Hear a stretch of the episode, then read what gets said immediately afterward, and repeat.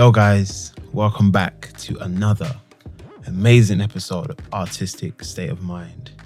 Um, we are here to talk about all things good in the music, film, theatre, and TV industry. Yep. Um, as you may or may not know, my name is Stephen, aka the Art Appreciator, aka the Ladies Gentleman, aka Smiling Mastermind. And who else do we have in the room? Um, you have me, Juliana, no AKAs, just Juliana. Or actually, maybe an AKA or Jules.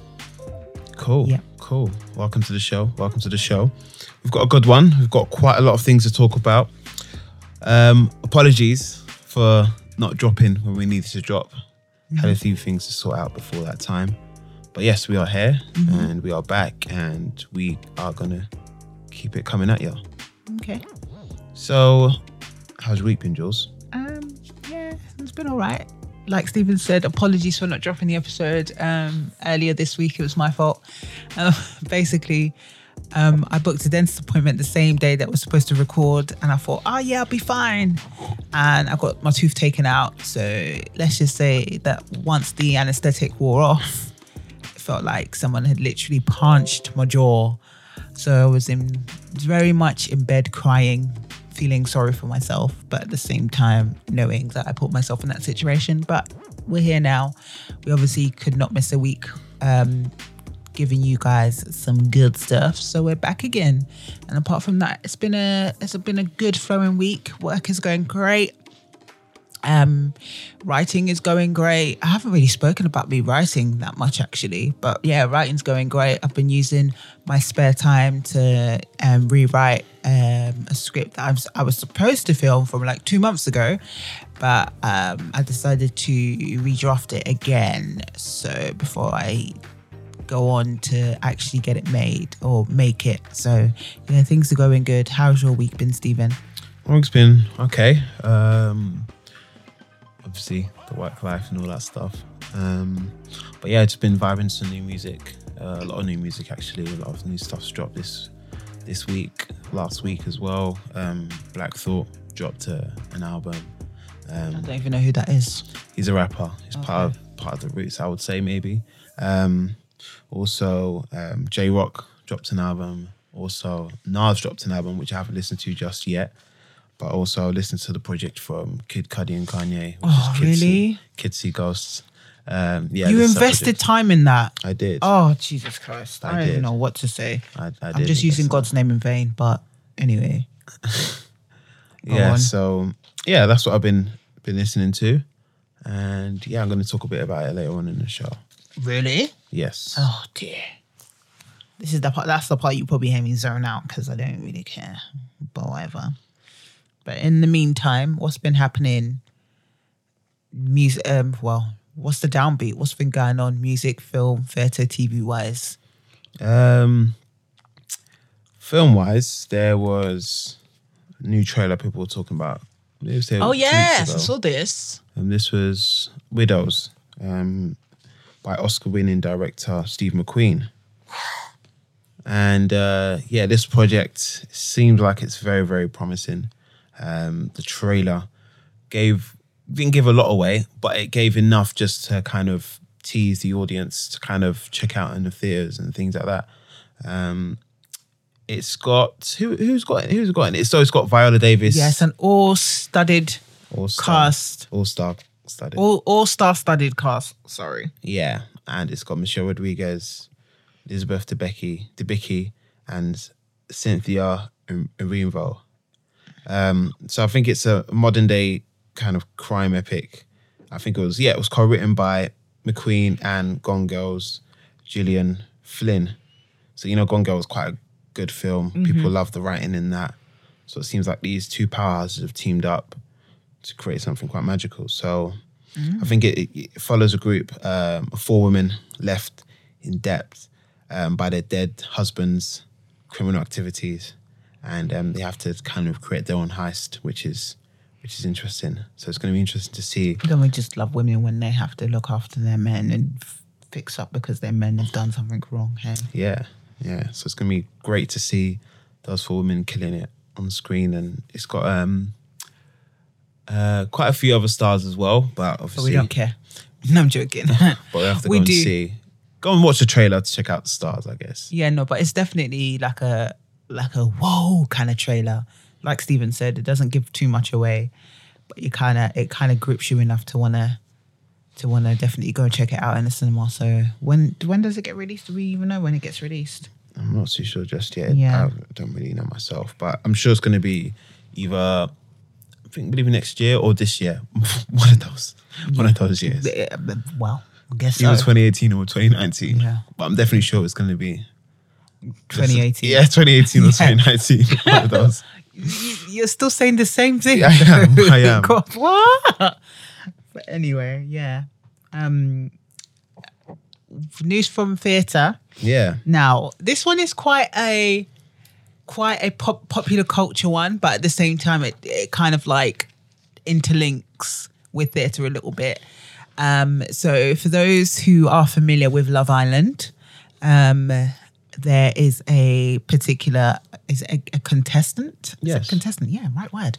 A contestant on there who um, I think in the beginning said that she's a theatre actress or whatever, theatre actress, dancer, singer, whatever, and she happens to be in Dreamgirls.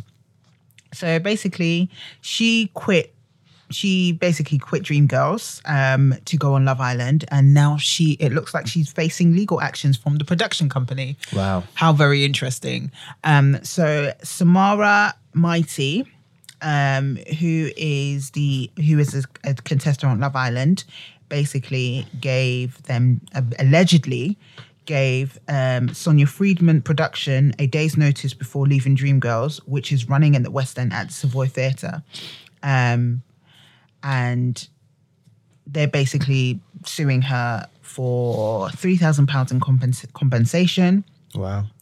Um, and Samira has gone on to say that her role was easy to fill, and someone with the show, someone from the show's previous cast has stepped in to take her place.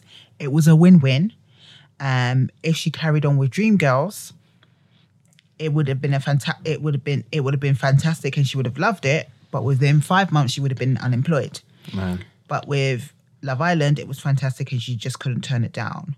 Um, Sonia Friedman Productions haven't really said much, but what's your thoughts on that actually? You know, somebody sees a bigger opportunity, potentially a bigger opportunity um, than the one that they're given and they decide to leave. Um, and they've got someone suing them for it. I guess you didn't give enough notice in regards to the. But then if you was to get like a regular job, yeah, you- yeah, you sign a contract Sometimes you have to like hand in a letter of resignation weeks before, right? Yeah, but if you haven't started the job, ah, did she, did she start the job? I don't know. I'm sure she did. If she went to go in for an interview and they've told her like you've been moved on to the next stage and stuff like that, and there's more and more as it goes along. It's a bit of a complex one, to be fair, because there's so many kind of like questions to ask. Did she had she had started working on Dreamgirls, or did she just sign her contract and then give a day's notice saying that she's not going to do it anymore, or was it a thing where she had been in the production for quite a fair bit and gave her day's notice? I think she has been in the production. 'cause I've seen, I've seen a few pictures of her. actually on f- Dreamgirls, I think I think so. I believe so. Yeah, and she was just a dancer. I believe She was so. probably more the background person, in it. maybe. See, that's the thing. Like, I think I don't know whether I necessarily agree with how the production company's going about it. Hmm. I think more or less like they, I think they just looking at an, they're seeing a public a public opportunity hmm. to kind of get their name out there because somebody who has gone on and been in their one of their shows is on kind of like a predominantly well known show, and they're using the opportunity to bring their name into limelight. I think it's a little bit petty. Right. I think, um, Right. because in all honesty, like like she said, her role is easily replaceable. You can't tell me you don't have a list of people that you could potentially call to say, I know it's last minute. I don't know whether when it comes to casting and stuff, there's always kind of understudies. I- Again, it, it boils down to how big her role is. But at the same time, you've got a list of people that you probably would have auditioned that were great, but they you didn't give them the call. You can always call them. It's not that deep to the point where you have to now be suing her for three thousand pounds. Mm. and this is a multi-million production Yeah. company. So you're being petty, I think, more than anything. But Maybe. yeah, let us know your thoughts about that because it's quite interesting. Like, I can understand if it was a smaller production company and they're out of pocket and she's left, but a company like Sonia Friedman, you're making tons and tons of money. Is this more? Are they using this more as a publicity stunt for them to get them more into the limelight? Uh, you know, it's a question that we we have to think about. Yeah. In other news, what else is happening? Well, you've got one more theatre thing, haven't you? Before Oh, I move yeah, I on to thought we're just going to spread it out. We could, I guess. We go back and forth, right? Okay, I could do my next theatre news. So, the National Theatre, which I will further talk on uh, about later on because I've got a couple of reviews for you guys, um, recently announced that Cate Blanchett and Stephen Dillane to star in Martin Crimp's world premiere. Um, I don't even know what the project. It's a new play. Have they even said what the new play is? I don't believe so. So we don't know what the new play is, but it's a new play by Martin Crimp, and it's it's set to be directed by Katie Mitchell, who directed I think Cleansed at the National and Waves Waves, um, and it's it's due to be released or it's due to be um premiere in January 2019. I don't think I've seen Cate Blanchett in a theatre a theatre performance. I don't think it's something she usually does. Yeah, she's She's normally more. film, yeah. Film, TV, maybe, yeah. And of course, you know, as a film TV star, what is the best place to go and perform as a theatre artist? Oh, National Theatre, of course. Of course. Um, that sounded really like bougie, but yeah. Um, it's a new play by Martin Crimp. Um, like I said, it's directed by Katie Mitchell, and it will be the first time, and it's Cate Blanchett's debut. Um, and it's alongside Stephen Delaney, who returns to the National Theatre for the first time since the coast of Utopia in 2002. Um, Martin Crimp's play is a break through the surface of contemporary debates to explore the messy, often violent nature of desire and the fluid, complicated roles that men and women play. Um, using Richardson's novel as a pro- prerogative, um, what is that? Provo- provocation. Five characters act out a dangerous game of sexual domination and resistance. So, we don't know much. we know that it's about men and women, but there's something there um, that they're going to explore. Um, it would be great to have got a name. If anybody knows what the name is, let us know because I don't know. This is this is from the press release that National Theatre gave to us, so I'm I'm I'm quite intrigued to know what the actual play is. But I definitely would like to see. I've actually met um, Kate in real life, and she's an absolutely lovely woman. So I'd love to see her in a theatre performance. So that should be quite interesting. So, guys, keep that in your diary for January 2019 if you're intrigued. Um, and I believe tickets, more information will be announced in autumn 2018 when the tickets will go on sale. So, yeah. Amazing. Amazing. Other news? Other news. I've got some TV news here. Oh, yeah. Um, Me too. So it seems like Jordan Peele's just going like from Higher levels to higher, higher, higher levels. yeah, he's doing more and more these days. Uh, it seems like he, him, and his um, production company, which is Monkey Paw Productions, um, have signed their first look television deal at Amazon um, after setting up The Hunt and Lorena. Um, So they, I think a, a trailer came out for, I think The Hunt. I haven't seen it, but I know there was a trailer that came out, and people loved it. People people were calling it impactful and different and something that they haven't seen before, which is great. And I think that's what Jordan Peele does. He always seems to bring out the best in either his work or other people's work as well, in regards to like his production and what what kind of input he has on the show or the film. Um, so yeah, he's at it again, and um, it seems like his production company is gonna, you know, gonna be producing more TV shows via Amazon. So it's gonna be great to see what he's got coming up, and obviously with the film coming out next year, which is called Us, with Lupita Nyong'o. Um, who else is in it? Isn't that the only name that's been announced? No, there was two other names which I've forgotten now, which is really What, horrible. Cynthia as well. probably.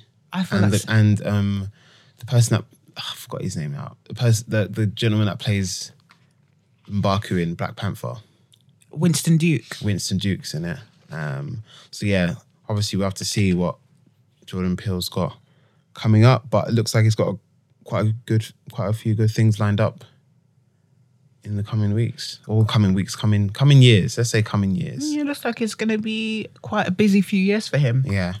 And if you're, it, well, I guess that that that's the opportunity for people to make sure they get their Amazon Prime, you know, membership. Mm. Because if it's an Amazon Prime production, you sure ain't getting on Netflix. Yeah. So make sure you get that Amazon Prime. I know it's an extra seven ninety nine, but think about it. Yeah, we shouldn't be plugging Amazon Prime because boy, they should be sponsoring us. Where the coins at? But you know, but good on, definitely good on um, Jordan Peele.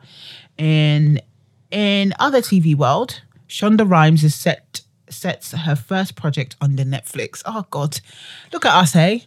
First Amazon, now Netflix. Oh, we're just doing the job for them. Um, the series um, based on a real life woman who scams NYC social scene.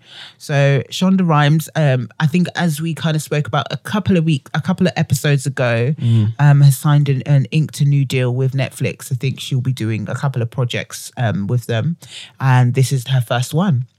Wow. Um, so, uh, so Shonda Rhimes and her Shondaland banner have set up the first project under under her new huge deal.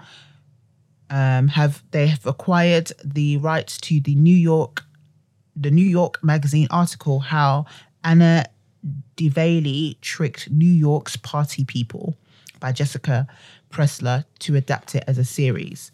The virtual article, which came out in May May 28th, had several producers swarming to bring it to television or the big screen. According to Deadlines, Nelly Andrera, Andre, Vera, sorry, Netflix steps up in a big way and Rhimes commitment to do the adapt- adaptation as her first series for the streaming performance further tips the scale. So basically, the story is based on an article, and loads of people were just like, I want it, I want it, you know. And Shonda and Netflix got it. They they bought the big bucks and um managed to managed to kind of seal the deal. So I don't know when that will be released, but obviously they've got the rights to it. And at the moment, I'm guessing they're currently in the writing rooms, not writing rooms, but in the the part before the writing rooms. Mm. I wonder if Shonda's going to write it herself or if they're going to bring on some writers.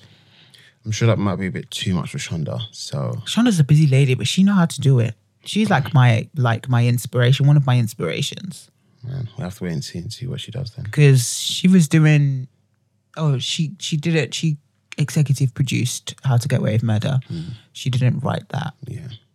but she did scandal and she did Grey's Anatomy so she's doing a lot of stuff but yeah I'd definitely be interested to see this one and who loves the scammer we do we do we all love Joanna the scammer so let's that will definitely be tuning in for a show where a woman scams scams people, especially rich people. I say that with such laughter. They should come and get me to act it. I'll scam my way through life. but anyway, moving on swiftly. Is that all we've got for? Got one more thing. Oh, you got one more thing. I do. Okay. So um obviously Atlanta, um I think it's just they've been showing it on BBC Two, I believe. Yeah. And now they're showing it on Fox UK, Fox TV UK. Wasn't they showing well. it on Fox U- TV UK before? FX, right? No, I think that was in the US. Oh, So not in the UK. So now it's been season two's been in the UK for via Fox. Um so I wonder how they acquired that. How BBC managed to acquire that and Fox at the same time. That's interesting. Anyway, I'm sure they pitch it to different networks. yeah, but I'm sure one of them, either one of them's pissed. Maybe, maybe. In regards to Because- ex- exclusivity and stuff. Exclusive, exactly. Look at me because I work for a broadcaster and all this crap. But anyway, go on. Yeah, so um Atlanta season two was obviously very popular. People enjoyed it a lot. Um, and Did you watch it? I did watch it. I enjoyed it, and um, it's been renewed for season season three. So it was kind of up in the air before. People didn't know if it was going to come back. Donald Donald Glover didn't know if it was going to come back. Um, the actors didn't even know it was going to come back or not. Um, but after But they didn't have faith. not not really because obviously you know sometimes most most most cases I think networks green light a show halfway through the season. Oh, and they didn't. they get didn't their- get didn't get that. So Ah. they were they were thinking maybe Fox were like you know thinking ah you know might have got a different direction might not really enjoy this. But seems like they've been renewed for season three. And um yeah more's more's coming. More more Atlanta's coming more weird weird and wonderful things um in regards to the adventures these guys go on is coming. So yeah, you know, um the other stars of the show like Zazie, um, Beetz and um Lakeith Stanfield and all those guys got their own separate projects going on with Zazie with um Deadpool 2 and then Lakeith with Sorry to Bother You, the film coming out very soon. What is that about? I saw a, a, a poster and I was like, oh, this looks interesting. I have to- I say just check out the trailer. That's all I can say. It's it's weird and wonderful. That's what I'm Okay. say. But um, The Keys gives you that kind of vibe anyway. yeah. So uh, yeah, it'll be interesting to see when this this show will premiere because obviously I know Donald's been quite busy. I'm sure he's releasing new music this year. He's gonna probably go on tour. Probably gonna be touring a lot. So in regards to like shooting and things, it's gonna be quite difficult. But I'm sure maybe sometime next year we'll get an announcement of when it'll be premiering. So yeah, that's that's all I've got for TV news at this minute. Oh yeah, can we can we just quickly talk about um, why The Incredibles is not coming out in the UK until July? Let's talk about it. Yeah. Um, so I don't know whether the people in the UK knew about this. Um, well, Stephen shared the information with me the other day, and I was fuming because normally films like this, Films this big. Films this big, get released the sa- around the same time as our our friends across um, across the pond in the US. So, The Incredibles two, highly anticipated, waited. Was it ten plus years? I think it's like 14. Uh, see, 14. there we go. I think it's 14. Yeah. Feels like a lifetime. Um, many of us who grew up watching the first film have been waiting 14 years um, to hear that it is coming out. We will be getting a second one. However, they forgot to mention that us in the UK and the is it just the UK or the rest of the world I think the rest of the world, yeah. won't be getting it a smooth month until a smooth month later, which is the release date. I July 13th, 14th. July 13th, 14th, which I think is absolutely ridiculous. And Stephen, would you care to explain the reason why, the alleged reason why we will not be getting? I don't think this is true. I really don't. I really hope it's not true because it sounds online, really dumb. which is about, let's say something to do with like, in regards to like the World Cup. Um, Minicure. um, yeah, being shown, and I don't know that maybe like the market they're trying to bring in watches the World Cup, which is which is strange to me. But I don't believe that's the case. I believe I- I- more. There's more to it I with hope Pixar so. films. I think it's been like that for a long time in regards to, it, but no one's really noticed it that much. But with the film this anticipated, um, people are just maybe starting to realize like, wait, why do we have to wait a, a month before anyone else? In regards to like spoilers and even even things like even things like it being recorded in the cinema and being put online. Do you know well, it's not even could- recorded and being put in the cinema? Somebody's gonna What? Eventually listen. Oh, did you say that? I said it being recorded in the cinema and it being put, up online. Sorry. Oh just the anger in me, I just completely said the wrong thing. But the thing is, yeah, it's not even that. It's the fact that somebody eventually is to get a good copy and put it online. yeah, that's, that's what I meant. Yeah, but recording in the recording in Yeah, the cinema, yeah, and put it out. That's true. that. No one's really watching But that. no, you want a um, clean, good 1080p copy. Yeah. Eventually, within that month, someone's going to get a 1080p copy. Yeah. And you're going to think to yourself, should I really go to the cinema right now? yeah, that's true. And they're they're probably gonna lose money for it. It's such a really like really silly thing to do. Like I get, yeah, pe- they might still go to the cinema. The people might still go to the cinema and they might still get their coins and stuff. But I don't think it. So something for again like a, for a film that's so highly anticipated. Why would you wait a whole month? actually I- maybe I just I just thought about this. Actually, I just thought because maybe in the UK or even Conspiracy theorist. even in Europe, in regards to summer holidays, the kids aren't kids aren't out for summer holidays just yet.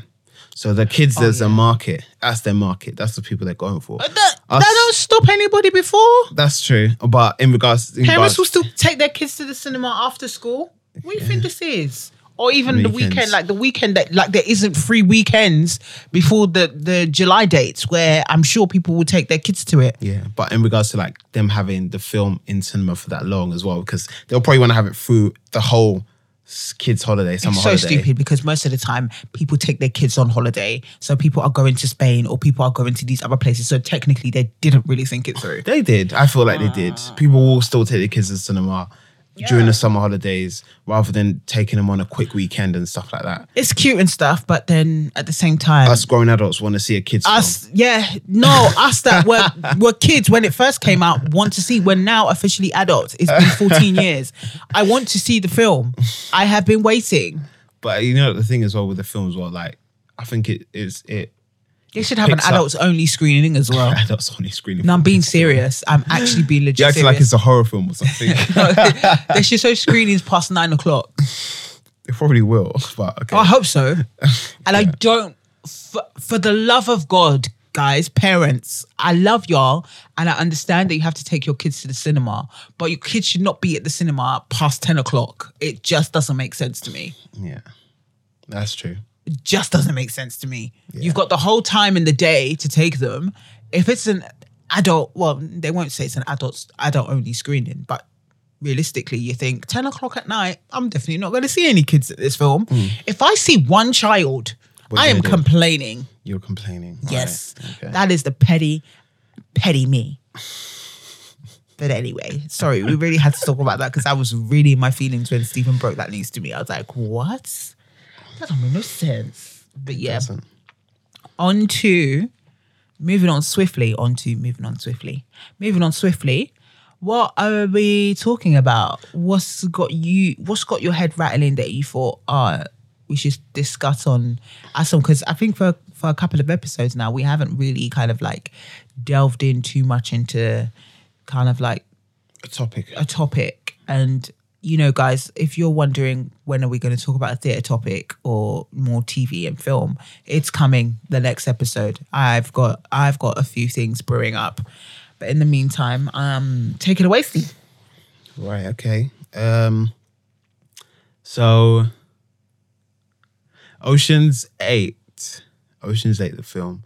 i'm going to see that tomorrow um, was released in the UK, and you know the stars all came out: Sandra Bullock, Rihanna, Helen bon- Bonham Carter, um, mindy Indy, who else? Kaplan, mindy Yeah, loads, loads and loads of stars came out. Kate, Kate as well. cate blanchett Yeah, we're all part of this film. Anne Hathaway, um, we're all part of this. anne hathaway's in it Anne Hathaway. oh my god she do you know what yeah i can see her her and sandra bullock have a kind of similarity because they both got brown hair and No, no, no, no. There's something about them that I could ease. They could easily play. Oh, 'Cause I think they've been in films together. have they could play sisters or mother and daughter. I think they've been in film in a film together. That's why maybe Have they? played maybe that similar or maybe as friends or something. I swear they have. Yeah. Okay, but go on. Um. So, yeah. So Rihanna was obviously doing a press run and with all her other co-stars as well for Ocean's Eight, and she was on Graham Norton show, and um, so um, asked her um if she has any new music on the way, um, and um, she said, I believe. She said, "Who sent you?" I know. oh my god! I can actually imagine her saying that. I am finished, Rihanna. You are the greatest of greatest of all time. I'm sorry. I am so sorry. Like she's like, bitch, who sent you? Yeah. She said um, she also continued to say, um, I know one of my friends got to you. And she, as she was joking, obviously. Um, I could see But that yeah, there's so- shade in there. so, you know, Riri jokes about that, um, about, you know, first, before going on to confirm that she is indeed working on some new music at this moment. Um, she said on the Graham Norton show, I'm actually in the studio and working on new music. And then said, and then said, um, you just have to wait and see. She teased, "I'll come back when I put it out." So it seems like, huh? Which makes sense. Which does make sense, and obviously being quite ambiguous, ambiguous at this, ambiguous at this moment is, I guess, sometimes a good thing in regards to not putting a date on anything. Um, but yeah, so we'll have to see after the whole Ocean's Eight press run and the whole hype behind it. After things start winding down, and Rihanna, I guess, slows down on her Fenty stuff. We'll have to see what she's what she's gonna do, which kind of leads on leads on to our topic. Um, how long do fans have to wait for new music from an artist? And and the next question is, and does an artist still have the same impact after releasing? So let's kind of like break down the first first question there. Um, with Rihanna, I believe it's been, I think since her last album, which was which was anti, in it. which was Anti. I, don't have the stats on it at this minute, but I feel like it's been a good, good, good I few think years. it was like 2000 and probably 16. sixteen. Yeah, 2016, which is two years. two years, right? So with the music she makes and the fans she has, people want music, and even with Nicki Minaj as well, people have been saying like, Well, Nicki how, Minaj has been out of like she. When was the last time she had an album? was it the Pinkprint? I don't even know because I don't like her. I don't really listen to her like that. Right. Not not not like her. That's the wrong word. But uh, yeah, when it comes to like Rihanna and you know Nicki Minaj in particular, I say Nicki Minaj because she was meant to release an album this month, and she then Pushed it to pushed August. it pushed it back to August, and people were just like, "What the what the hell? Like really." Like what's this? And then I even heard something else is kind of gone on a tangent as well. But she's planning to release the album as a bundle with with with with a ticket with a tour with a, like a concert ticket, which is interesting. which is either Is she still either on like the Young Money? she is, she is. Oh, but dear. I feel like it, she's either a marketing genius or she's just desperate. But anyway, like, it's such a funny thing to do. Like, hey, hey, here's my album, and also here's here's a ticket, to, here's a ticket my to my concert. concert. But, you know what it is out there? We like we play into gimmicks as fans, as as people that want new music. We mm-hmm. play into the gimmicks. We play into the whole big, whoo, what's gonna come with this? Yeah. You know, nowadays bringing out an album is just not enough. Apparently not. It, it has to come with something. Do you know what I mean? If you're giving me an album, give me a new lipstick too. Give me a Or bottle opener. In it or give me some new new trainers do you know what i mean it has to come with something it's no longer here's an, a, my my latest body of work i've worked hard for it listen to it and enjoy it do you get Mm. what i'm saying it's like it has to come with other stuff we're expecting like for example everyone it, it's like with beyonce Yeah. when beyonce's like i'm gonna go on tour people are just like okay let's prepare. She's gonna bring out an album. It's happening. Yeah. It's happening. There's gonna album come. If she says she's gonna tour, there's gonna be an album. Mm. When it's just like relax. Maybe she just wants to play her old tunes for you guys to watch it again. Over and over again. Over and over again. On repeat. But this time she's throwing her husband in there as well. Do you know what I mean? So you can hear of Jay-Z songs Mm. as well. But going back to the what was the question? Sorry. I'm just my phone is just, Just in- how how, long, long- do you have to wait? I think I think you know, as somebody that I I now maybe I'm probably a little bit biased because I don't listen to new music the way probably Stephen does or everybody else does. You get what I'm saying? Um, I think it's it's a journey. When an artist is making a new collective of work or bringing out an album, I feel there there shouldn't be a rush. There shouldn't be pressure. You know, let that energy kind of. I I don't know whether it's maybe more old head listeners or old head kind of like music fans will understand that it's a journey that this artist has to go through Yeah. to make sure that the body of work is something that they're happy to release. They can't just be releasing decks on decks on decks of music. Do you get what I'm saying? Mm. And the question will arise, you know, was that album even would that album even stand the test of time in 10 years? Would you go back and listen to that album in 10 years' time? Yeah. Not saying that I I, I don't know necessarily know whether Rihanna's that kind of artist, if mm-hmm. that makes sense. She brings out music that, you know, everyone vibes to, everyone enjoys. But she's got a couple of tunes where, you know, in 10 years' time you're gonna be the wah, wah, wah, wah, wah. You're still gonna enjoy that tune, you get what I'm mm-hmm. saying? But the I I honestly think we're gonna have to wait. As an art as fans. You have So to you're wait. kind of saying like quality over quantity. Oh yeah, absolutely, what artists are putting out. absolutely, absolutely. And and I, I don't know whether that's just me being just a, a, a- an old head, but I'm not an old head mu- music listener. But I just know that back in the day, when mm-hmm. you was like, like, okay, prime example, Confessions by Usher. Yeah. That album is standing a test of time. And it long ago was that album released? And Usher didn't bring out an album straight after that. Usher didn't think, oh, this is a good body of work. How can I still keep the fans going? Let me bring out something real quick. I don't even know what came out afterwards because me not care. I don't actually care what came out it afterwards. I think it just went downhill, to be honest with you. Yeah.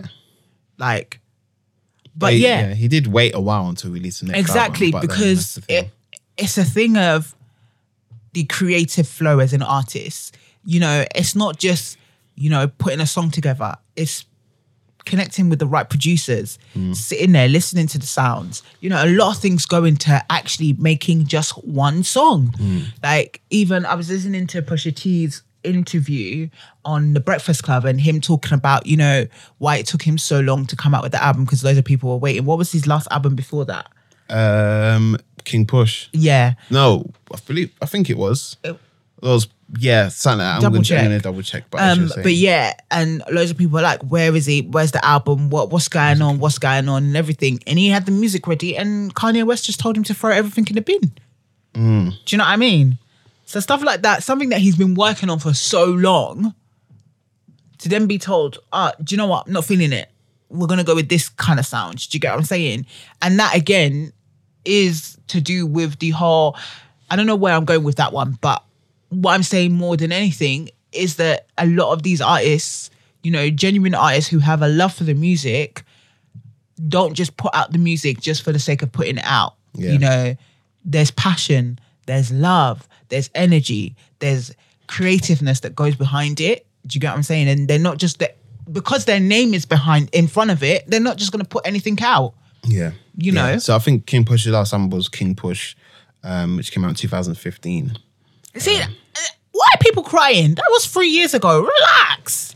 Still, still, you know, with with you know fans, fans are loyal. Fans want Fans are loyal, but then I think- want something from their like from someone they they they love. You know, But then I also think I also think like let a mu- let an album stand its test of time. Like for example, if you if you if you listen to King Push religiously for the first six months, you stop listening to it, and then back earlier this year you start listening to it again. Would you still have that same vibe, or would you pick up something different from it? Allow allow yourself to, allow give yourself room to do that. That's what I honestly think. What are your thoughts? Well, I believe when it comes to, um, you know, different artists that I appreciate and I love, you know, on average, in in the like in the music industry, on average, the kind of time between projects, I think average is around two to three years, which is kind of normal. So like artists like, um, okay, like I guess I'm gonna go one side of the spectrum, like Taylor Swift and Katy Perry, like on the pop side of it, they release albums two to three years. And if you kind of go to the flip side of the other side of it, like um if you go to like maybe country artists or stuff like that, like they release albums two to three years also. So I guess when it comes to hip hop, R and B, rap fans, and they have or rap artists, when it comes to releasing music consistently and yearly or monthly, I think there's someone. There's only one person I know out there that that can. Not one person. There's quite a few people, but the person, the first one that comes to my head is like Drake, for example. I think he releases an album every what is it? Two years? I think it's every two years. He's And got let's be something coming honest, some of them albums have been questionable. Yeah, yeah, they have, and and that's the thing, and that's that's that's that just plays to the point of what you're saying in regards to quality, like quality over quantity. His one seems like it's just like he just wants to release music every every two years or so, every kind of opportunity he has, and um, just to keep the fans going, to keep his name on people's mouths, and um, sometimes it kind of falls flat.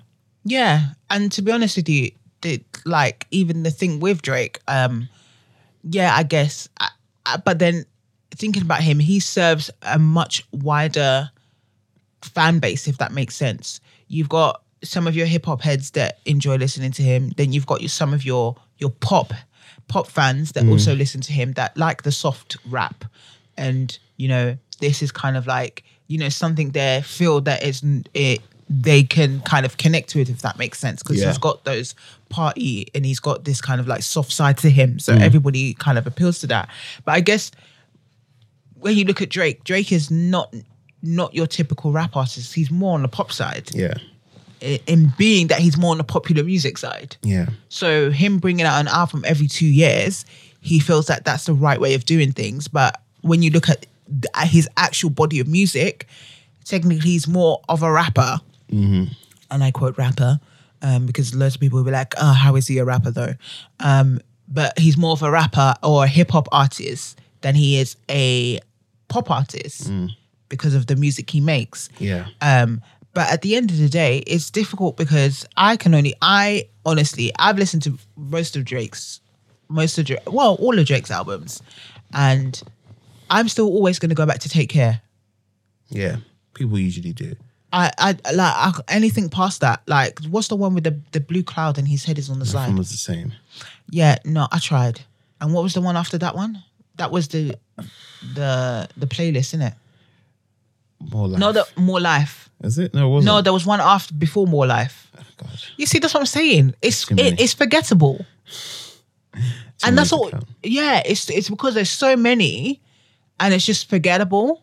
So you kind of think, oh, the one with the the view of the six, Views from the six. views from the six. Again, forgettable. Apart from Views. one It's dance. actually called views. Um, yeah, fair enough. That's fair enough. And just kind of going on to the other side because you know there's there's huge pop stars out there and stuff. Like for example, like Justin, um, Timberlake. Justin Timberlake, Daft Punk. A kind of they took I think um, nearly a decade like of silence before they dropped anything like since that time. And I think Justin Timberlake with the 2020 experience and Daft Punk with. Um, God, I forgot that. I Forgot the album now. oh, the one with the gold heads. on the gold head. Um, random access memories, something Yeah. like that. Oh, yeah. Yeah. Um, so yeah, and then there's, there's even like three other influential artists like um, D'Angelo, Dr. Dre, and I guess my my Dr. Bloody- still makes music. he still does, and My Bloody Valentine. And it took them, I think they returned after, after with their first albums after gaps of 14, 16, and 22 years. And it's crazy. And it's just like, because I know with D'Angelo and um, D'Angelo, it, it was, I guess, a, like a culmination of music that's been put together over that over that time. So it's something that he's probably started maybe Voodoo Times, like his Voodoo album, and then he's just kind of worked on it ever since. He just left it, worked on it after two years, worked on it, left it, worked on after another two years, and he kept on working on it after, and obviously released Black Messiah. And then for me, the album was incredible, and it seems like he put a lot of time into the album and, and effort in regards to production, writing, um, like melodies and song lyrics and stuff like that. So like, yeah, when it comes to and it, even with Dr. Dre, um, Dr. Dre's Compton album as well, like he hasn't released anything like he kind of he released it with the NWA Straight Out Compton kind of um film as well. And that that took some time There to was do. an album. That, yeah, there was an album called Compton. yeah, yeah, you didn't know that. Yeah, I don't, I don't expect you to know that anyway. But um, yeah, like I feel like obviously with younger artists, like I guess Rihanna isn't exactly young, but she's a younger artist compared to the other artists that I've just stated. Um, you know, they they really sometimes they don't have the luxury of time on their hands in regards to But staying then- relevant. But the thing is, Rihanna is always going to be relevant because Rih- Rihanna's always going to stay relevant because of the other things that she does. Let's be honest. That's true. Because she's not like, even though she's not making an album, she's still in the limelight. She's She still, you know, she's still she she's done a film. She's brought out her Fenty Beauty. She's brought out her Savage Fenty lingerie line. You know, she's still on people's mouths. You know, it, it might not be necessarily about the music, but it's more to do with other ventures. You know, and I also touching on that, um, something you had said, and it just kind of like made it reminded me of something. People have lives people i think it, it's unfair for us to expect something from people when they're also human beings more than anything. I think, especially when we we want it now, like it, it's like we're deserving of it. Mm. No, we're not. Do you get what I'm saying? Yeah, fair enough. We're giving them our coins, absolutely. But at the end of the day, you know that person is also a human being. That person also needs a break. That person also needs to do whatever they need to do. You know, it's just the same. I'm always going to refer it back to a regular job. You know, you need holiday. you do, but how many how many years? Yeah, but that's different. if you're working on a project for a year, two years without no holiday, then you need a holiday for a full year. Live your best life, enjoy yourself, because most of the time you're in the studio. Hmm. D- Like, it's not even like they're working eight hours a day. It's 24 hours. And then on top of that, they're doing potentially going and promoting other things that they're doing. They're doing small, what is it, small promos hmm. or going to like parties and stuff and doing all of that stuff. And that ties in. Life, parties. But that's the thing. But that ties into their job. Not everyone is a party person. That's true, that's Let's be true. honest. Yeah. Like even me, like that. Like the one thing that if I was to ever be like a celebrity like that, my anxiety is going to parties because I love my bed. I love my house. Mm. I love being at home. And I'm sure many people within the industry are like that, but they have no choice because they have to stay Can't- relevant. But that's the thing though, sometimes it comes with the job. it comes with the job. Exactly. It comes if with you the choose job. that, that level of stardom, sometimes you don't choose it, which is fair enough. But if you choose that level of stardom, you say, I want to be the biggest star in the world. Mm-hmm. I want to be known everywhere. I want to be this. I want to be that. I feel like it's not. I might sound really wrong here, but you shouldn't really complain if you if you get to that point and you're like, oh, what am I doing here? Why No, am I? Why, I why think is this, I think this not at what I wanted? I, I, I think at the end of the day, you've got to understand we're all humans. If you were in that position, if I'm in that position, I'll be like, oh, cool. I got. I no, got no, no, you I wouldn't. At, that. at Like, some point, you'd be like, shit, yo. at some point, you'd be like, oh, this is actually too much. I need a break because what are we? We're freaking humans. We sometimes need a break. So when I look at Rihanna, I just see her. She's still out there doing whatever she's doing. She's still out there hustling, doing her other, you know, hustles. Do you get what I'm saying? So she's still in. I, I'm still seeing her in my peripheral.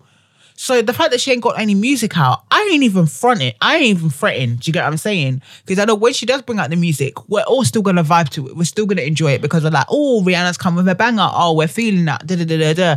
We'll have our two cents, and then she'll go around living her best life, doing whatever she wants to do, throwing a little bit of shade here and there. yeah. Do you get what I'm saying? I think at the end of the day, we put too much pressure and expect things from people that owe that owe us nothing. Nobody owes you anything. Do you get what I mean? That's true. Um, yo, in regards to like, because I know with one of the people that we really appreciate and love, Oh yeah, I feel like you're gonna say who I, I think you're gonna say. it's taken some time for them to release new music, Mm-hmm. and they were on they were on no time schedule at all. No. They had no pressure from anyone. Um, Well, they did. No, they did, but they didn't. They were They they, were were deaf just to that bullshit. They were They like were really deaf. mismove it, like honestly. But this person obviously has his own his own timeline. He has his own way he works, which Mm-hmm. is often um often like extremely ambitious and um somewhat like Nonchalant as well. Yeah, very yeah. nonchalant. um this this gentleman is Frank Ocean. Yeah, if you couldn't have guessed. Um, I, I, I and yeah, because I'm not gonna lie. There was at one point I was like, Frank, where the music at? Frank, we've been seriously. yeah, we've been kind of saying it from like season one, like or season two, or even no like season season one. season one, yeah, season one, like where was this guy gonna release music? When was this Yeah. guy gonna release music? And uh, we kept on like pushing it, wondering if you if you heard a voice. Maybe you did. Who knows? I don't know. Maybe someone shared that episode with him. Maybe. he just like, you know what? For artistic state of mind, I'm gonna bring it out soon. and he did Push, that. you pushed the time up. But um, like yeah, it just seems like when artists like that, with artists like that, did you did you trust him to bring out like a masterpiece, or was it like not really worth the hype for you? I think for me, because the wait was so long, the wait was so long, mm. I felt kind of like, okay, what am I what am I waiting for in regards to, you know, I'm trying to think of what I'm trying to say. Just like what, what when it comes to like Frank releasing music. Yeah, so I think I, I, when I was like initially kind of like after Channel Orange, I was like, okay, yeah, great album. I listened, I digested. After a while, I was like, okay, something needs to come. And then you hear the whispers in the clouds, in the in the oceans, in the seas, beyond the sands, and you're just like, um, so when is when is it happening? You know? And eventually you're just like, nah, seriously, Frank. When is it happening? We ain't see We see you gallivanting the road. Yeah. When is it happening, brother? Just Yeah. give us some sign. Do you get what I'm saying? And wh- what the thing is with Ocean is that you don't see him in the tabloids like that. You don't see him kind of doing other things like the way Rihanna does, if Yeah. that makes sense. He kind of does his own thing. He kind of makes the music and then goes, Yeah. you know, he might do. I don't even think he did tour that much when it came to um, In between. Blonde and Endless. He didn't really Yeah, do much. Dungeon festivals. Yeah, he only done festivals, and that was how many festivals? Because he cancelled on one of them, which pissed me off. Yeah. Um, but I think, and then he not necessarily came out with a g- gimmick, but he kind of came out with one album, and he's like, actually, I'm going to come out with a second album, and I'm going to throw in a magazine for you guys. That will Yeah. hush you down for a little bit. will, not, not that he did that, but I think that's enough for us to still digest and for us to understand the creativeness that comes with Frank Ocean more than anything. Yeah. Um, I think so. I'm not mad, even though I was mad. I was probably being a little bit kind of like, uh, Frank, what you really doing though? And maybe it was because I I don't listen to other artists the way I listen to Frank. yeah. So I was anticipating, waiting, waiting, waiting. Because I know with the Frank Frank's album, it, he said that he was going to drop something. He basically went to his Tumblr and said he was going to drop something in July, and nothing came in July. Yeah. and people are like, okay, why would you say something and not do it? And then it kept on teasing, teasing. People were just like, okay, what is this guy doing? Like he's just trying to mess with people's emotions. Mm. Like saying he's going to release something, he doesn't do it, and then eventually, I think in August times, he dropped he dropped Blonde, and then he dropped Endless. So he dropped Endless, and then he dropped Blonde, one or the other. Endless um, first. Endless first, and that was mm-hmm. like a visual album that didn't come out of any kind of. There was no physical release or any kind of stream for that. It was just a visual thing and just put out there, and people enjoyed it. Were like, oh, people people were like, wow, this is actually really good. This seems like he's put a lot of work into this and time and mm. things like that. He thought this out, and obviously he was like, I got another one for your Ross. Here you go, here's Blonde. So then he dropped that as well, and people were just like blown away by the amount of music he put out in mm. such a short time. Well, not short time, but I mean like in that window in regards to like releasing things. But the amount of time we've waited for it, it did seem like it was worth it in regards to Yeah, absolutely. because there was a buzz around it. Um, There was. You know, you kept you kept going back to listen to the album. I remember listening to it for a solid few months, Mm-hmm. and sometimes I even go back. Like maybe about a couple of weeks ago, I was listening to I was listening to Blonde. Yeah. like again, and still finding some gems and listening to the sounds and thinking, wow, you know. And even when I sometimes even listen to Nostalgia Ultra, um, Mm-hmm. It, it's built a memory for me. It has. like sometimes I have like flashback moments of when I was listening to that song, and I got listening to Frank Ocean when I was in uni, so I would take bus journeys to work, um, and sometimes I listen to certain songs and it takes me back to those bus journeys where it's sunny and I'm sitting on the bus and I'm vibing to the song and I'm thinking, rah, you know, it's this album has created memories for me in my own life, and I guess that's probably the same way with Blonde as well. You know, the fact that we've created a memory where we decided to impulsively go on a trip all the way to central London because we just had a hunch and we managed to get ourselves a the was it the Blonde magazine? Um, Boys Don't Cry. Boys Don't Cry magazine, which it's a story, it's a memory within itself that comes along with the fact that, you know, it was the hype behind Frank Ocean and stuff. yeah. So going back to your question, do we think as fans, how I think we should wait. There's nothing we can do about it. We're, we're not gonna go on Twitter and say that if you don't do it, I'm gonna kill myself because that's just stupid. Um, and I think we kind of answered the second one in regards to like, um, do, do artists still have the same impact after releasing? I think it depends on the body of work that they bring out. Yeah. It depends on the quality. Yeah. Yeah. And I think uh, as well, I don't know, going back to that first part of that question, I think we just live in a society where we want everything now, now, now, because we've been given everything now, now, now. Yeah. So we expect everything now. Um, and we forget what the process was like beforehand. Um, and I think that you, it, it's still gonna have the same impact because you're still gonna go out, you're still gonna stream. Mm-hmm. Because let's let's be honest, when people are like, "I'm canceling Kanye West," i.e., you, you still out there. When out I didn't there, say I'll cancel. I said I'll, I'll give his project a listen. If I like it, I'll, I'll listen to it. and you listen to it, and I'm sure you're still bumping it. Which Yeah. is that there we go. See, you give it a listen. That to me sounds like one listen. Yeah, if I like it, and if I if I like it, but I'm gonna you know what? I ain't gonna judge you. Do you know what I mean? It's not like I listen to all these songs and I ain't gonna judge you. songs. I'm not judging You're you. judging, but anyway. Yeah, I'm not judging you. But at the end of the day, you know, a lot of people like they say one thing and you know, it's a completely different thing. You know, you're still gonna listen to the music. Let's be honest. The nation of cancellation is it's a nation of lies. It is. It's built upon Um, lies. It's built upon lies. So let's be honest. Me, I'm not a liar because when I said I'm not listening to Kanye West, he's officially cancelled. I am telling you this. And when I say I don't listen to R. Kelly, even when I quote some R. Kelly things, I it hurts my spirit that I say it. So I have to regurgitate it. Reg- reject, whatever. but you know what I mean? oh my goodness. it hurts my feelings. but at the end of the day, yeah, it's still gonna have the same impact. You're still gonna go out and listen to it. You're still gonna go out and vibes to it. You're gonna forget that this person took donkey years to bring out the album That's true. That's true.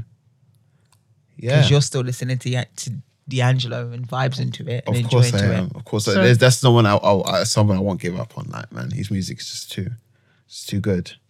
And apparently, I think he's coming out of an album soon as well, which um, which I'm really looking forward to. We'll have to see about that. Yeah. Might be in, in another ten years time. He ain't put a date on it yet, you know. he ain't put a date on it. But um, yeah, we'll just have to see. We'll just have to see. Yeah. When it comes to just going back to like Rihanna and her releasing music, um, it's gonna be interesting to see what kind of sound she goes for and what kind of you know look she's gonna go for as well. Because obviously with artists like that, their their their new music that they release comes with a particular theme and stuff like that. And so it'll be interesting to see what kind of theme she goes for. Um, yeah, and uh, yeah, that's that's about it really. Yeah, interesting. Very interesting. Maybe she just be like, oh fuck it, I'm gonna be me. what it's just gonna be like what selfie of her, her album's gonna be a selfie of herself. Yeah, she's gonna be like, fuck it. Well, we know that that's not Rihanna though. Yeah, that's Rihanna's always reinventing herself, so she is and I guess that's what makes a good artist. Reinvention. Yeah, Yeah, because Madonna evolving. Yeah. Madonna did it, and she did it really well. exactly. So Exactly, yeah, moving on swiftly. Let us know, guys, what you think. Like, are you the the patient fan, or are you the fan that wants it now, now, now? Let Hmm. us know. We might do a poll. Actually, that'd be quite interesting. There's a lot of things we say we might do, and then we forget. As soon as we leave the doors of the studio, it's well, I should get Stephen to write this down because Why can't you write it down yourself? I should actually because I do have a pen and paper with me, so I might write this down. Let me write. Yeah. Poll. Yeah. So, what else is what else is going on? You've Oh. got your Okay, I've got my opportunities corner, aka circles, Q music.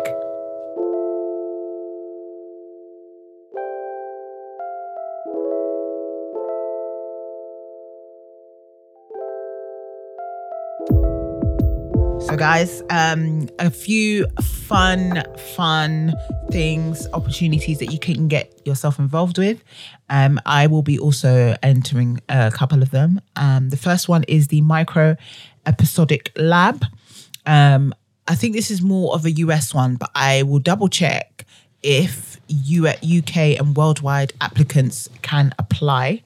Um, it's a it's the micro and the blacklist blacklist off off um sorry it's the micro and the blacklist offer writers of color the opportunity to develop and produce an original digital or television pilot script um, their mission is to discover and empower episodic storytellers with the proper creative tools, resources, and access needed to help launch their career.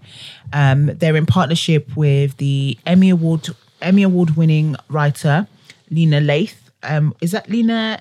Is Lena Waithe, isn't it? Lena Waithe, yeah. Yeah, she Lena was Waithe. in Ready Player One, I believe. Yep.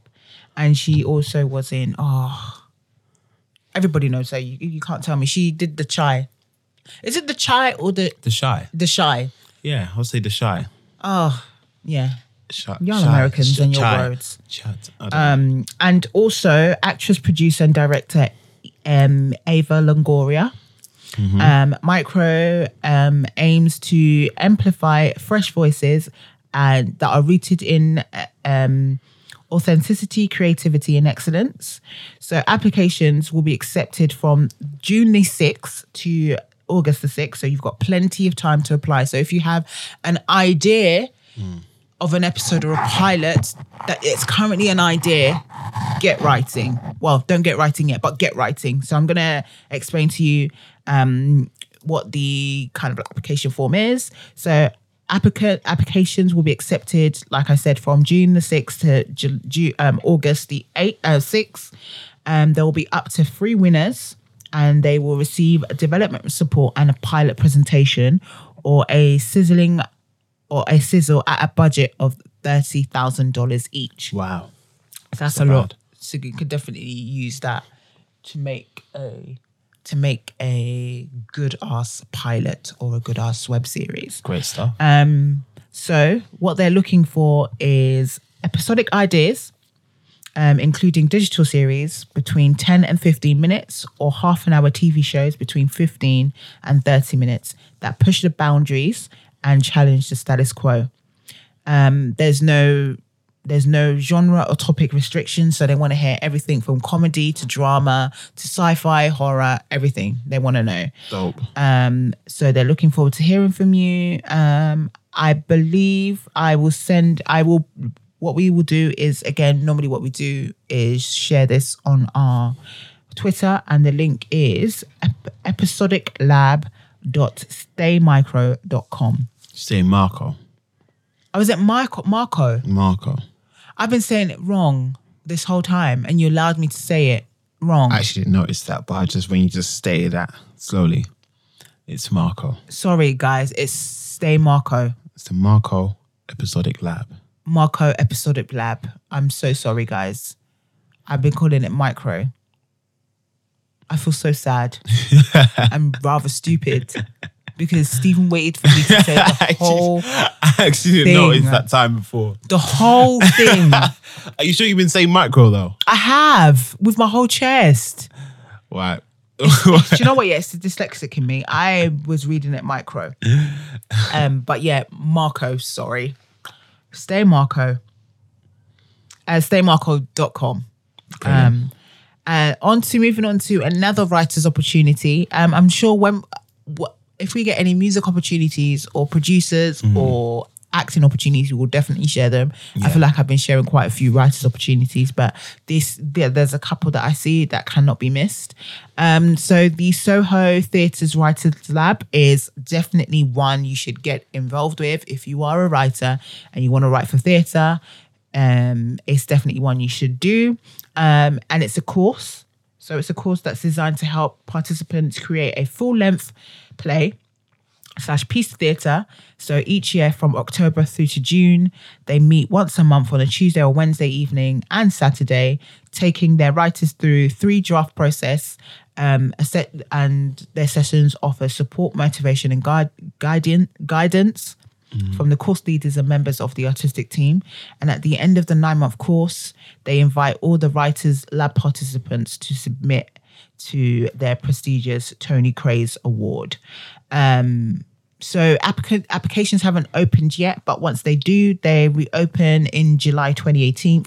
But again, we will share the link for you guys to get involved. So maybe have that in your history or bookmark the page. So as soon as it turns the 1st of July, refresh the page and go and see. But make sure you have something ready as well.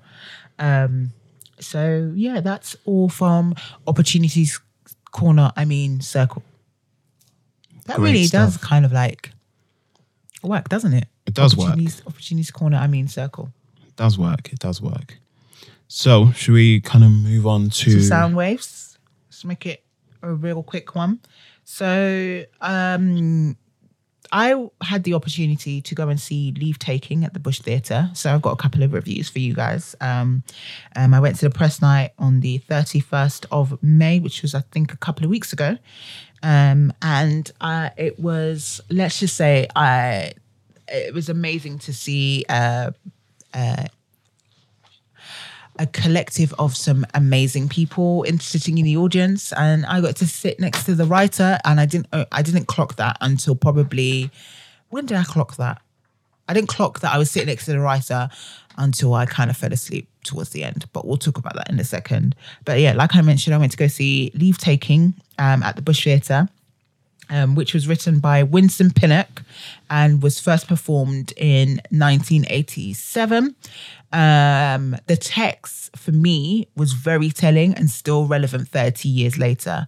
Um, and the tagline, which I actually um, is taken from the back of the book, is Two Generations, Three Incredible Women. Um, and it's a story about what we leave behind in order to find home. So, as I have the book here, oh, I didn't bring the book. Oh, bother. Um, so taking leave um, is about two two kids um, in South London. You got Dell and Viv. Um, Dell is the wild child, the the older child that kind of lives her life, enjoys dancing, you know, and kind of just wants to just stay out late, enjoy herself. And you've got Viv, who is you know, destined to go to university, studies hard, works hard, but knows that that's not what she wants to do. And then you've got her mother, Eden, their mother, Eden, who's your typical traditional Caribbean mother who has come to the UK for a better life and has become so accustomed with the UK life, but knows that home is missing um, and it follows them kind of just going to this Obeah woman, and a lot of secrets are then kind of revealed. Um, my thoughts initially, when obviously coming into the set, coming into the space, um, it's very m- minimalistic, but spoke volumes. I think just having these um, kind of like moments of kind of like scenery that felt like home. Um, that felt like you could imagine yourself sitting in somebody's living room. They had the small kind of like nuances of Caribbean homes and stuff like that. And yeah, I felt really kind of like, yes, I'm gonna get a good piece of theatre here.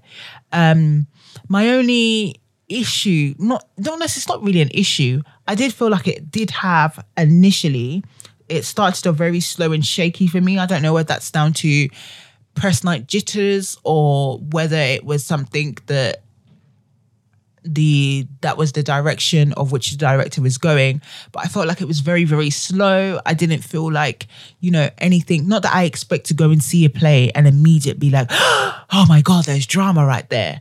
Um i just felt like there was just something kind of slow and shaky for me in the beginning.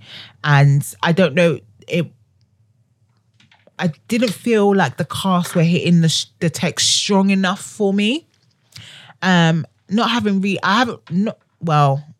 It's difficult to tell because I haven't, I hadn't read Leave Taken prior to watching the show, but I've obviously, I'm obviously very familiar with Winsome's work, and I know that the text, her text, and her, her, her words on the page are very poignant and hard hittings, hard hitting. So I knew that's what I, I was. I guess I was coming to expect that. You know, that the words that were on on the paper will definitely come through in the performance. But I felt like I, there, it was missing something a little bit. Um, but then in saying that, um, I felt that there was a disconnect, more to do with the daughters. I didn't find again, and I, it's not necessarily I'm trying to say that this is to do with more the director or the direction the director was trying to go. But I felt there was a disconnect with the daughters. They didn't seem realistic to me. I felt like that, especially the eldest daughter, I didn't quite get it. I got it, but I didn't. She wasn't, she didn't convince me enough as the daughter being this wild child or you know the things that she was saying to her mother i felt like yes those are things that kids do say to their mothers but i didn't feel like she convinced me enough that she really meant it if that makes sense. Um so for me in saying all of that i think my standout performance was definitely sarah niles as um is it edith or ed? Edith? How do you spell how do you say e-n-i-d E N I D. Yeah. I spelled it wrong on there. Oh right. E That's right. N I D. E E N Enid. E N I D. Yeah. Enid. E- Enid. I see again another word I'm saying wrong. I feel like people probably will stop listening to this podcast because they're like, oh, Juliana says too many things wrong. I think they, they, listen to it because of it. What? Just to laugh at me. Just to laugh at me say names wrong. Um, but Sarah Ni- Niles, um, who plays the mother, is absolutely breathtaking. Oh my God. The presence, the way she portrays the character is just so captivating. Like, just there was something in her that I saw so relevant in black women mm. and especially older black women Right, right. you know, this face of staying strong. And it was a moment her daughter said that her eldest daughter kind of just said to her, you know, you came to this country to basically be, I guess, a slave to the white man.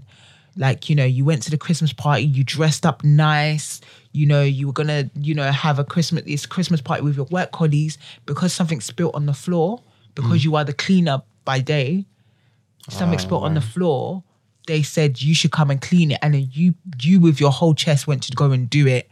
Do you get what I'm saying? And a lot of immigrant parents probably face that. Mm-hmm. You know, that moment where you are the only person of color in that room, and immediately you are made a mockery of, but rather than stand your ground, to to just do peace, you do what you do. And there's but what happens is is that a lot of the time your kids don't see your humidity being wiped away, um, your pride just been is it, is it humility or what's the word? Humility. humility just slowly wiping away because you're noticing these things. But what can you do in that moment? Do you get what I mean? Because there are times when my mum, like our our mum, has said to us, you know, just leave it, because it is it's got to a point where you've gone through so much. It's like, why do you fight? But sometimes it's worth shouting. But I'm going on a tangent. But overall, I think it was a good piece of work. Again, Winsome Winsome Pinnock doesn't do any wrong for me. Like her work, amazing. And like I said to you, I was sat next to her, and I, I think I was sat next to her or behind her. Can't remember, but she was sat very close. And at one point, I clocked uh, because towards the end, I kind of fell asleep, and I went with our sister Dorcas, who sometimes comes onto the show. And I was like, oh my God, I think I fell asleep. And I think the writer noticed that I fell asleep. So I was like super embarrassed. But I didn't fall asleep because of your work, Winsome, if you do listen. Um, I just fell asleep because I was just so exhausted. Um, so star ratings, what would I give it? I'll would definitely give give it a three and a half stars. I think. Oh, and let me touch on there was the uncle. The uncle was the typical Caribbean uncle, the banterful uncle, the uncle that's just there, that just likes to talk and loves a bit of rum. Um, but yeah, going back to my star rating, three and a half stars, I think, for me. And that's because I gave it that much because of the fact Sarah Niles really pushed it up there for me I see. um, more than anything. But at the same time, you know, it, take my word for it. Don't take my word for it. If you want to go and see it, you know, Leave Taking is still playing at the Bush Theatre until I believe the 30th of Jan- June. I was going to say January. It was the whole year. um, it's still playing to the 30th of June. I don't know if they if the run is completely sold out, but it's definitely worth um definitely worth going to see, especially with the discussion around the whole Windrush situation. But it's also good to see that they talk about, you know, this element of being scared, knowing that England isn't their country and they're ready to go back. So it's kind of hearing stuff like that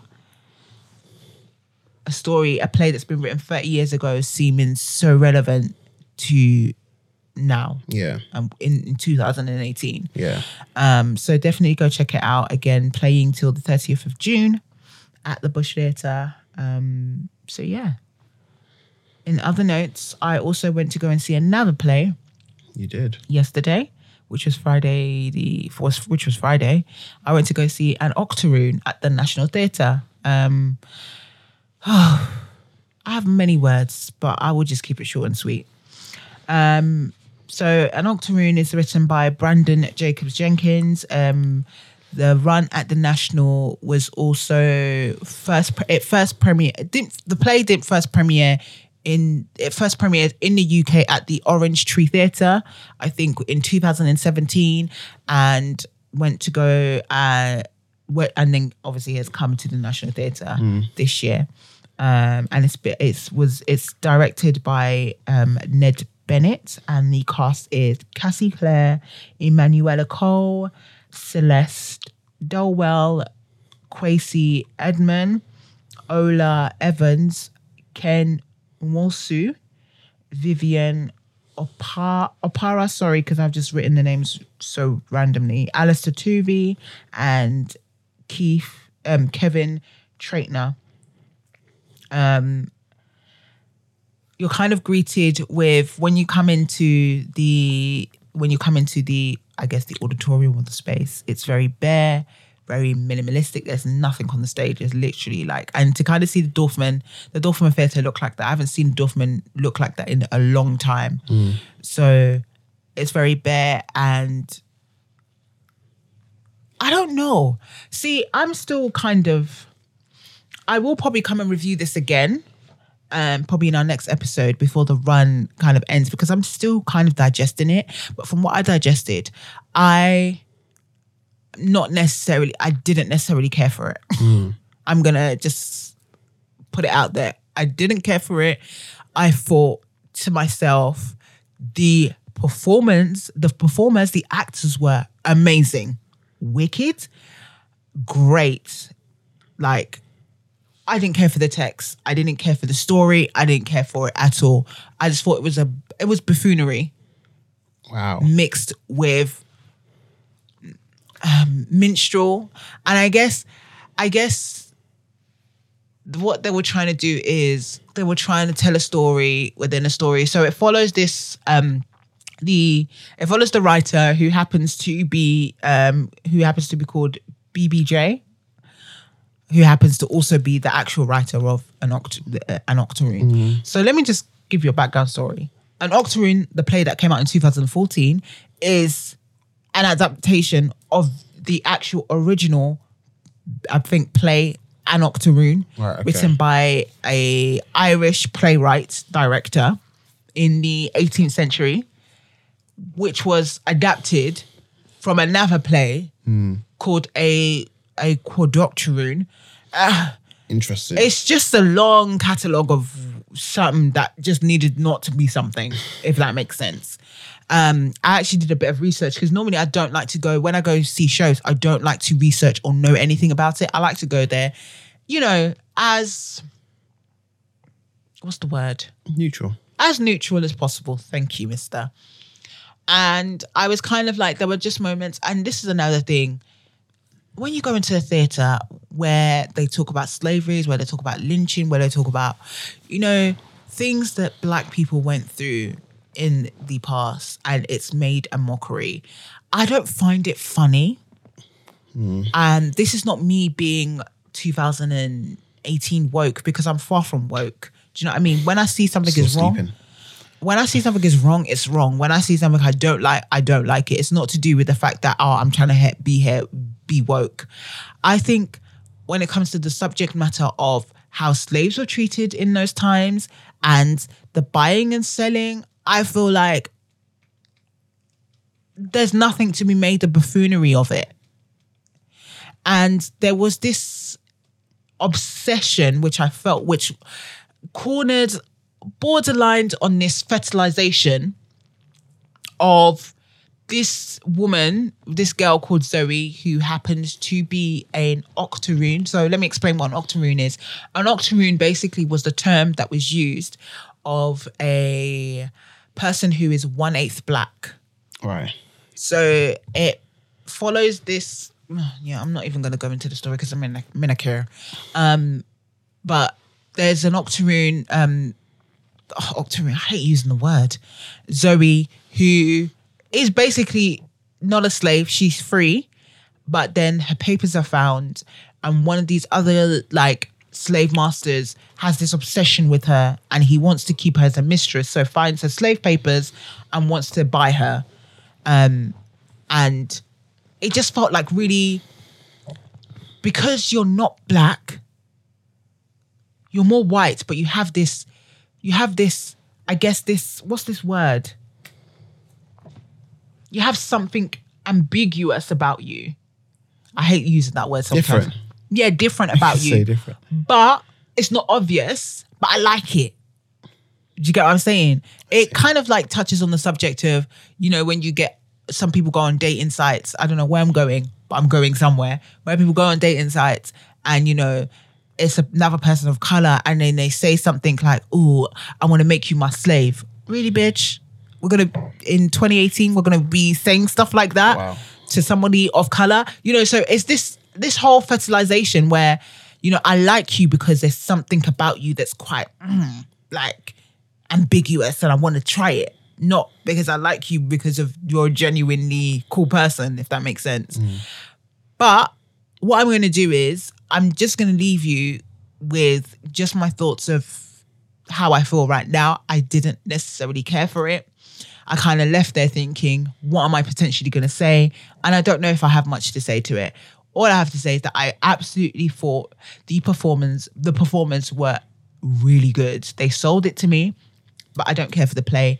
I'm quite disappointed that a black write playwright wrote this, and and it's just a, a bunch of buffoonery. I just felt like he just was trying to appease his ego by mm. writing something like this, and I felt like it is an absolute disappointment.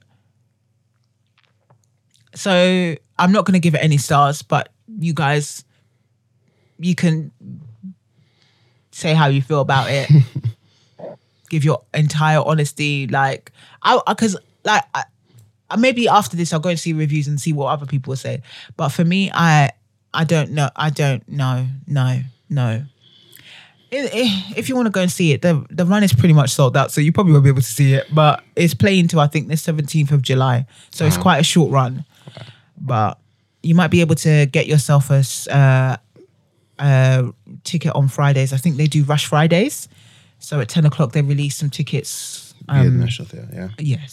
So you might be able to get yourself a ticket if you want to. So that's an Octoroon at the National playing at the Dorfman Theatre. Apart from that, that's it. Great. Great.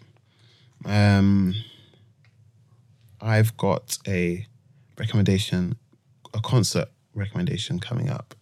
So on Friday the 22nd of June, which is next week Friday, or the Friday coming up, um, Tank and the Bangas are coming to UK again. What, Tank the singer? No. Tank. it's a band.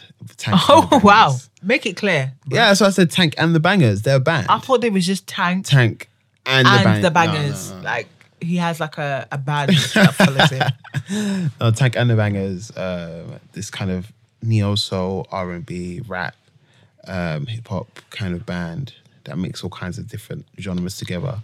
Coming to UK again, they they were kind of known majorly through their NPR Tiny Desk um, live session, and it's kind of got quite a few million views on on YouTube, I believe.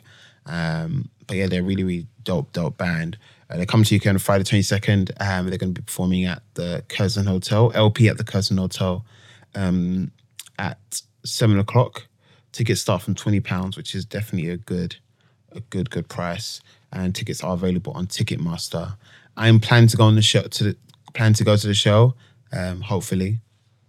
Um, we'll tickets are not sold out, boy. Yeah, tickets at the moment are still available as far as I know. So if you do want to check out a good show on a Friday night with some friends or your loved one, check it out. Go and do that. Do your thing. Yeah. Cool. But you, you've got a recommendation, don't you? Yeah, just a quick one. Um, Talawa Firsts is back. Um, and it's started on the 11th of June and it's going on until Friday, the 29th of June.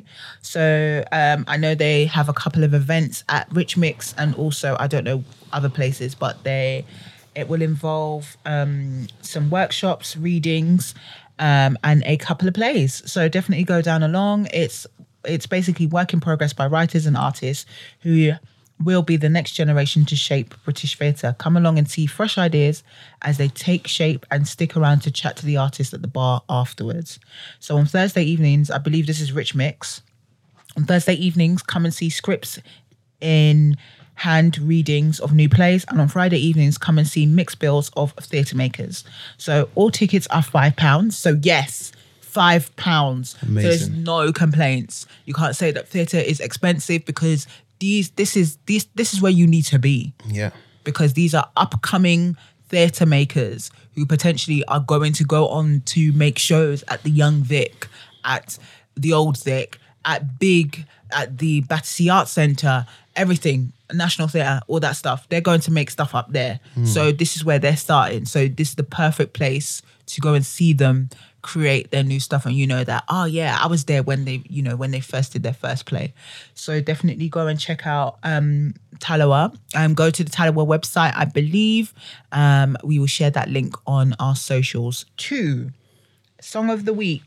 Song of the week, song of the week, song of the week. What's your song of the week, Stephen? Um, I'm gonna after the amount of songs that have been released this past few weeks and the amount of music been released in the past few weeks, I'm gonna keep it kind of keep it kind of sober and keep it kind of mellow. I'm gonna um give a shout out to GoldLink's new track, which is called uh, "Got Friends" featuring Miguel.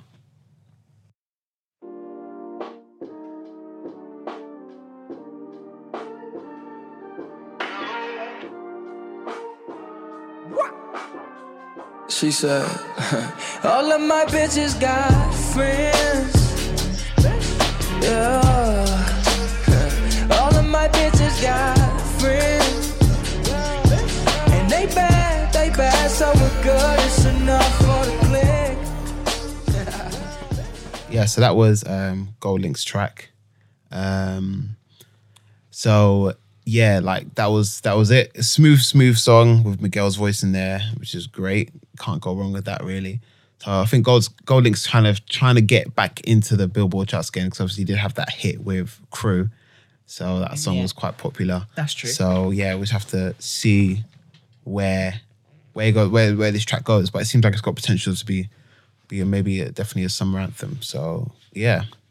How about you, Jules? Uh, my track of the week, as per usual, or track, track of the week or track of the episode? Track of the episode, as per usual, is a soca track, um, and it's Machel Montano, which is Don't Play That.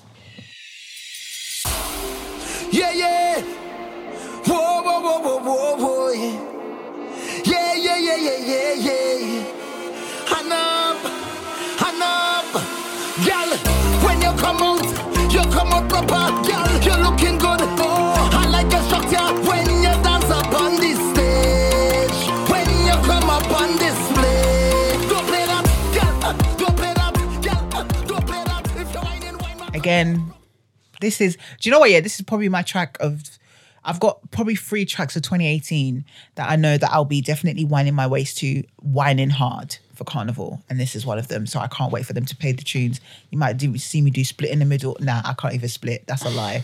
You might still be doing recklessness, wildness, but all in good fun for soca and for Carnival.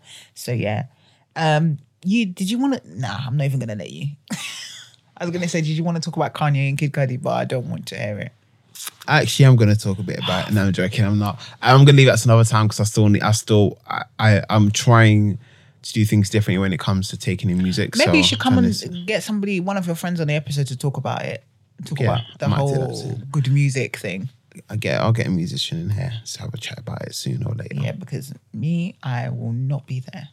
So um, yeah, that's That's a wrap, guys. That's, an episode. That's what they do in it. At the end of like when they finish filming stuff. That's a wrap, guys. Everyone claps and is happy. Um, but yeah, it's been fun. Um, make sure you check us out, follow us on our socials. We are on Twitter, Artistic SOM, Facebook, Artistic State of Mind, um, Instagram, Artistic SOM Pod, um, and follow us. Stephen's looking at me like I said it wrong. Did No, say you said it wrong? all right. Said Oh all yeah, right. wow. Um, you can also make sure you share, subscribe, review us on Apple Podcasts and also SoundCloud. You know, we drop episodes there all the time. We're trying to be as active as possible on socials, but guys, talk to us in it. You know, if you talk to us, we definitely reply. And shout out to those guys who have been kind of like interacting with us and everything.